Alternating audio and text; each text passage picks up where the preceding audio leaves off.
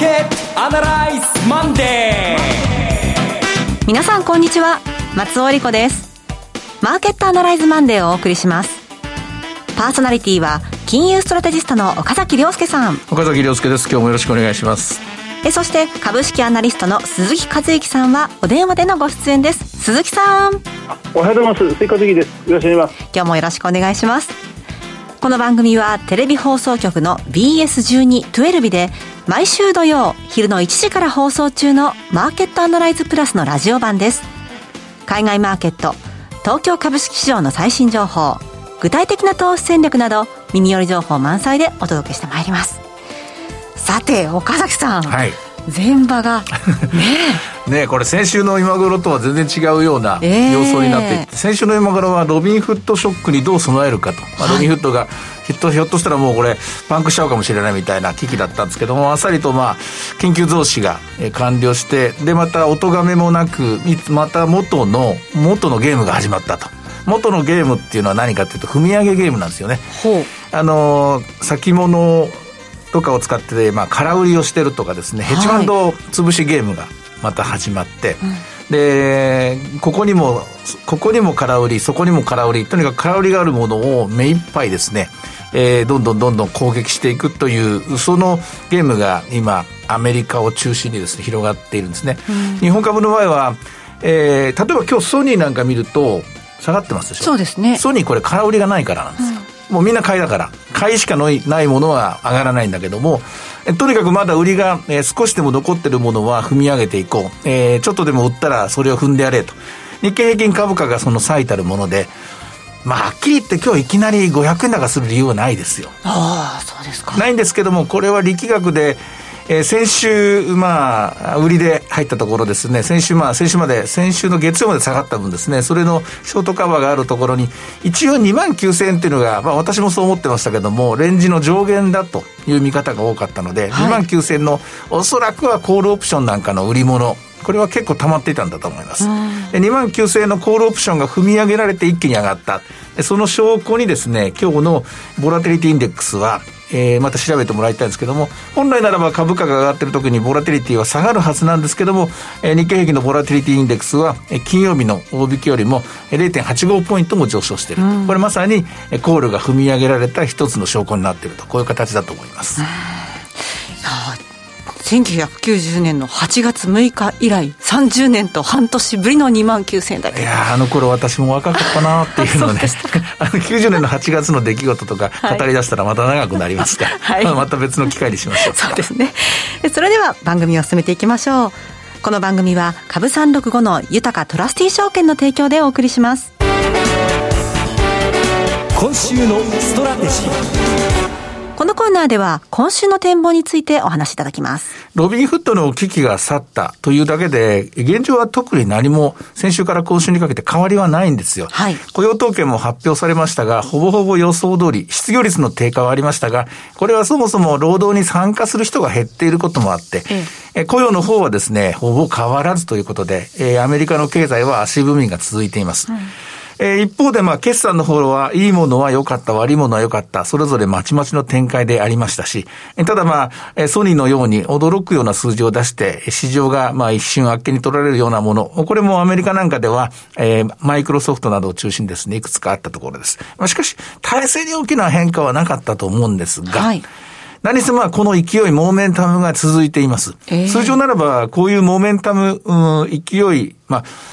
で、あのー人と、あの、意見は二つに分かれてて、これをバブルと見る人と、私はバブルと見ていますけども、はい、バブルじゃないと言い切る人とですね、やっぱり、ね、二手に分かれてるんですが、あの、バブルであろうがバブルでなかろうが、通常ですね、これだけ加熱してくると、FRB が何かしら動くはずなんですね。うん、つまり金利を上げて加熱を冷ます。えー、市場の加熱であるとか、まあ一番大きいのは経済の加熱ですけどもね。しかし、今は、この、アメリカのコロナとの戦いが大抽選ですから、FRB は、それが終了するまでは身動きが取れないなものですから、それこそ鬼の犬間になんとやらみたいなもので、えー、小鬼たちは、投機筋は、えー、またも今週もオプションを買うという、踏み上げ相場を続けようと、こういう算段なんでしょうね。ただ、そんな中でも、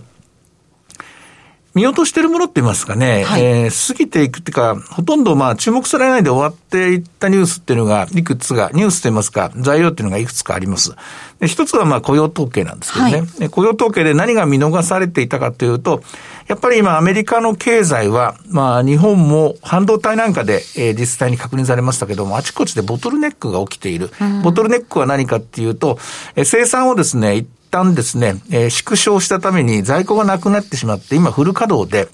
例えば、かなり残業してる仕事とか、で、もっと言うと、非管理部門の、あの、賃金がやっぱり確実に上がってきてるんですね。えー、これは財の部門、物に、物の製造業とかにですね、集中しています。特に、えー、デュラブルグッズ、耐久財の部分ですね。耐久財を作ってる人たちは、はい、えー、労働の時間が、残業時間が4.1だったかな、4.1時間ぐらいオーバータイムの残業していて、で、賃金も4%ぐらい上昇してますから、これだけ見ると、普通の状態なら FRB は、うん、これはいけないと。いつまでも金融緩和していちゃいけないな、なんていう見方をするんですが、いや、これはまだまだ、しばらく高圧経済に戻るまでは、まあ、放っておこうということになります。でその結果ですね、えー、世界の長期金利はじわじわと上がってきました。はい、特に、30年の増、超超長期のゾーンが上がってます。これ日本もそうです。アメリカもそうです。長い方と方の金利というのは、これは別に上がってもですね、対して世の中の迷惑にはならないんです。10年までの金利、7年とか5年とか3年の金利が上がっちゃうと、これは一般事業会社の設備投資のコスト、金利上昇が、え企業の収益にマイナスになりますから上がっちゃいけないんですけども、30年でお金を借りる人っていうのは国か不動産、うん、住宅ローンぐらいしかないんですよ。はい、で、住宅ローンにしても不動産、あの、えっ、ー、と、国にしても、え少々上がったところで、計画にさほどの影響はありませんから、ええ、30年が割とスルスルと上がりやすい。30年と10年の間の金利差が広がっている。これが今の世界の債券市場の動きなんですよね。でこの結果何が生まれるかっていうと、これは金融機関には、えー、寒天の銃といいますか、恵みの雨なんですね。まあ、例えば保険会社なんかも30年債を軸にしてポートフォリオを作れるっていうことで、また商売ができる、復活できる。銀行なんかというと、まあ、金利がゼロですからみんなピーピー泣いてるんですけども、でも30年の債券を買うことで利息が入ってくるということで、これはプラスになってくる。全体的な底上げなんです。で、この底上げっていうのは、本質は何かっていうと、えー、実物価値みたいなもんですね。はい、本当に本当に数字として現れる、例えば、金利で1.2%回る10年だ。30年で1.7%回る。で、不動産の方も解約は来なかったとか、ちょっとずつ、これ、ワクチンの接種と、それから集団免疫の時期と、いろんなものがありますけども、少なくとも製造業の部分は元の状態に戻って計算できる形になったんですよね。計算できる形になると、わけのわからない、どうなるかわからない、ギャンブル的な投資から、まあ、そういうものが、えー、好きな、えー、本当に形のある、手触りのあるものが好きな人たちをお金を少しずつ移していきます。まあ実際これ、日本のリートなんかも買われているじゃないですか。はい、金利が上がってるのにリートが買われるって不思議な気がするかもしれませんけども、あの、元の状態に戻って、空室が埋まって、で、人々がある程度またオフィスに戻って、元の生活に戻る、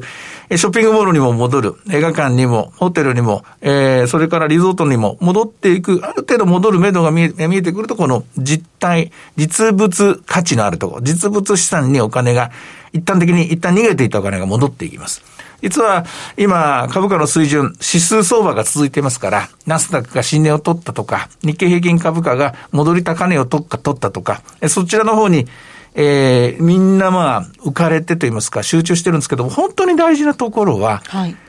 例えばアメリカで言うと中小型株とか、あるいはグローバルに意味で見ると、まあ、リートも含まれますけども、バリューと言われている。そもそも配当がいいからとか、計算できるからとか、こういう資産を持ってるからとかっていう、そういうところにお金が少しずつですが戻ってきています。もちろん指数っていうのは両方兼ね備えていますから、成長株と割安株両方兼ね備えてますから、なんとなく、指数の動きだけ見たら、先週も、それから先月とも、今の動きは変わらないように見えると思うんですけども、静かに静かにマーケットは正常な状態に、正常化に向かっていると思います。その中で今、どちらかというと、この、えー、短期的には、その、空売り、えー、いじめといいますか、ヘッジファンドいじめ。まあ、いくつかのヘッジファンドがショートポジションを畳んだというのは、先々週ニュースとしては賑わいましたけども、実は先週も、えー、いくつか、ね、そういうのはニュースとして入ってきています。まだまだそのムードは続いてるんですが、まあ、指数は指数として、もう一つ大事なところ、投資家の皆さんは、これで、おそらく半年一年後の計算が立ち始めていると思うんですよ。半年一年先。え、かのジャネット・イエレンさん、前の FRB 議長も財務長官になられたんですけども、はい、来年完全雇用に戻るという言葉をえー、口にしましたから、うん、来年ということはまあ、来年の最初と最後というとまあ最後だと思うんです。2022年の最後にはおそらく失業率が4%ぐらいになる絵が描けたんでしょう。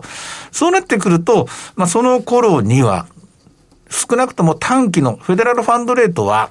上がってはいないと思いますけども、長期金利はアメリカの10年で言えば元の水準、元の水準っていうのは去年の今頃1.5ぐらいですから、ここまでは戻ってくるでしょう。そうすると30年の金利は2%を超えてくるでしょう。そうなってくると、ある程度これ、株式市場にもブレーキはかかりやすくなってきます。成長株にはブレーキがかかりやすくなってきて、逆に割安株には投資の尺度が見見づらく、見やすくなってくるっていうことになりますね。まあ、いろいろ難しい話をしましたけども、もう少しと言いますか、1年先は大体正常化になっている、少なくともアメリカは。はい、これがまあ、絵になってきましたから、その中で我々日本は、じゃあ日本はいつなんだろうアメリカの半年遅れなのかなぐらいなところを見ながらですね、まあ今ちょっと割高だと私は思います。でも割高なんですけども、繰り返しますが、まだまだ割安なものは割安なものとして存在していますから、ポートフォリオの入れ替えみたいなもんですね、しばらくの間、ずっと指数取引がまあ、えー、勢力をですね、えー、まあ、も、立ち、保ち続ける可能性は強いと思うんですけども、来年の今頃景色は全然違うだろうなと、まあ、そんなふうに思います。えー、ちょっと長くなっちゃいましたけども、えー、日経平均の365ですね、株365っていうと、私は2万9000円ぐらいがスライドの上限だと思ってたんですが、あえなくこれが、えー、まあ、500円ぐらい上がってしまったんで、レンジの修正を余儀なくされてるんですが、今週も、いつも通りって言いますか、いつも私がここで、あの、お話をしているストラッチを言うときの、こういろんなパラメータを見て判断してるんですけども、過去のデータで見る限り、今週もやはり売りの絵なんですよ。なぜ売りの絵かっていうと、先週極端にボラティリティが下がったんです、1週間でね。はいで、その前28ポイントぐらいあったボラティリティが20まで、こんなに一気にボラティリティが下がるときというのは、はい、通常、えー、価格、スポットプライスにもリバーサルって言いますて、して、買われてるものが今度は、えー、売られるっていうリバランスがかかりやすいはずなんですね。うん、まあ、ただ、えー、いきなり始まって2時間3時間経ったところは全然逆方向行っちゃうので、ちょっと説得力ないんですけども、はい、今までのパターンと言いますか、データが示しているのは、これはちょっとオーバーシュート出す。短期的にはオーバーシュートの絵となっていること。えー、これを皆さんに今日は伝えておきたいと思います。あの、先週の放送でしたかね、ちょっとここから1週間、2週間くらい調整局面がやってくるかもしれないということで、うんちょっと気を引き締めていきましょうということだったと思うんですけれども。そうなんです。まあ、それが、あの、調整局面の逆反動みたいなもんですね。調整局面、あのままひょっとしたら、ロビンフッドっていうビジネスが倒れるんじゃないかみたいな危機がありましたから、はい、それで下を向いたわけですけども、倒れないということで一気に上を向いたら、うん、これがリバウンドですね、えー、反発力もあって、えー、5下がったところ10上がったみたいな、こういうようになってるんです。まあ、これもある意味、先週お話した2週間ぐらいはかかるんじゃないかっていう逆方向に行った時の時間帯ですから、やっぱりもう1週間ぐらいは反動。反動の反動が理屈通りいけば今週起こるはずなんですけどね。どうでしょうかね。はあいや どうなるのかというところですけれども、えー、鈴木さん、今週は決算もね、まだ続いてますよね。そうですね、あの数の上では今週で、まあ、大体全部出つくという形ですが、はい、ただ、いわゆるあの主力と言われるような中型以上、大型、中型株はもう大体主だったところは全部出てますので、はい、あのトヨタはまだ今週半ばに出ますし、今日ソフトバンクグループが決算ということですから、まだもう少し残っていますけど、まあ、ほとんどおおむね出出揃ってきた、あとは新興市場を中心に小型株が今週決算を迎えるというところですね。で決算やっぱりあのもう言われているように相当情報修正が相次いでいるということになりますがただあのすごく低く慎重に慎重にあの見積もっていたものを通常にちょっとかけるぐらいに戻してきているというだけで大幅増益というような形の企業が増えているというのは現状なんですね。はいそうまあ、現状は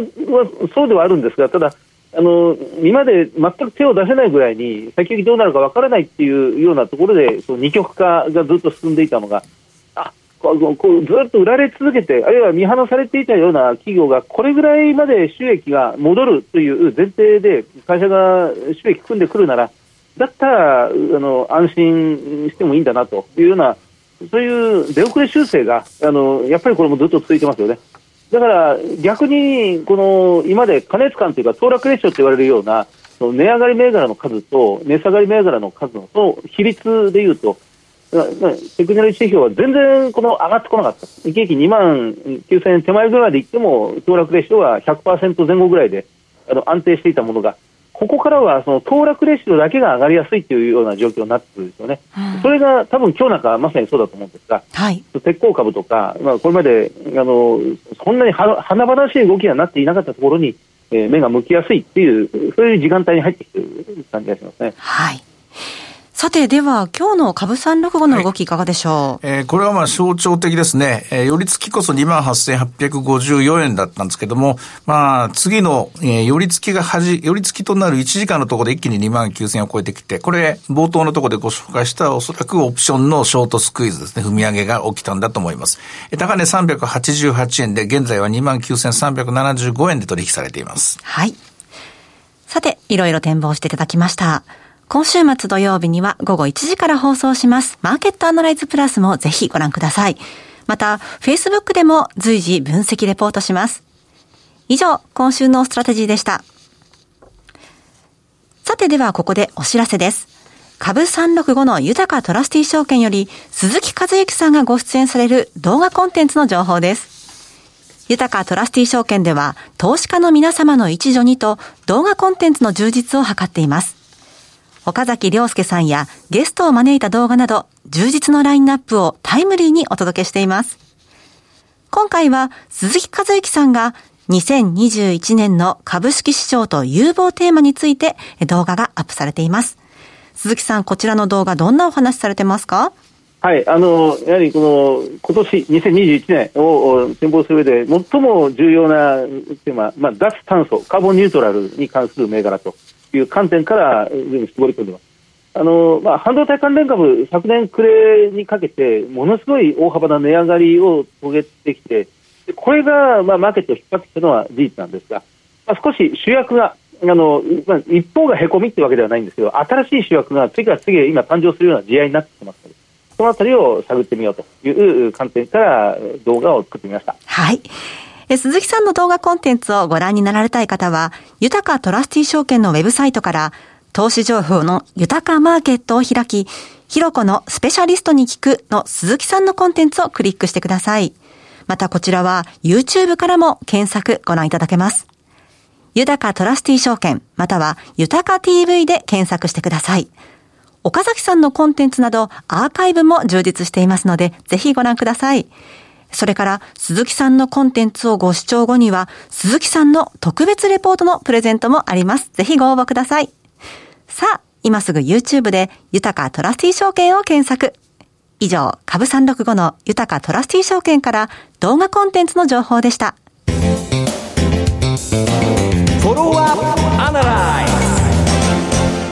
さあ、それでは参りましょう。鈴木さんの注目企業です。今回はどちらでしょうか？はい、あの銘柄コード3132のマクニカ富士エレホールディングスです。はい、えー、マクニカ富士エレホールディングス3132ですね。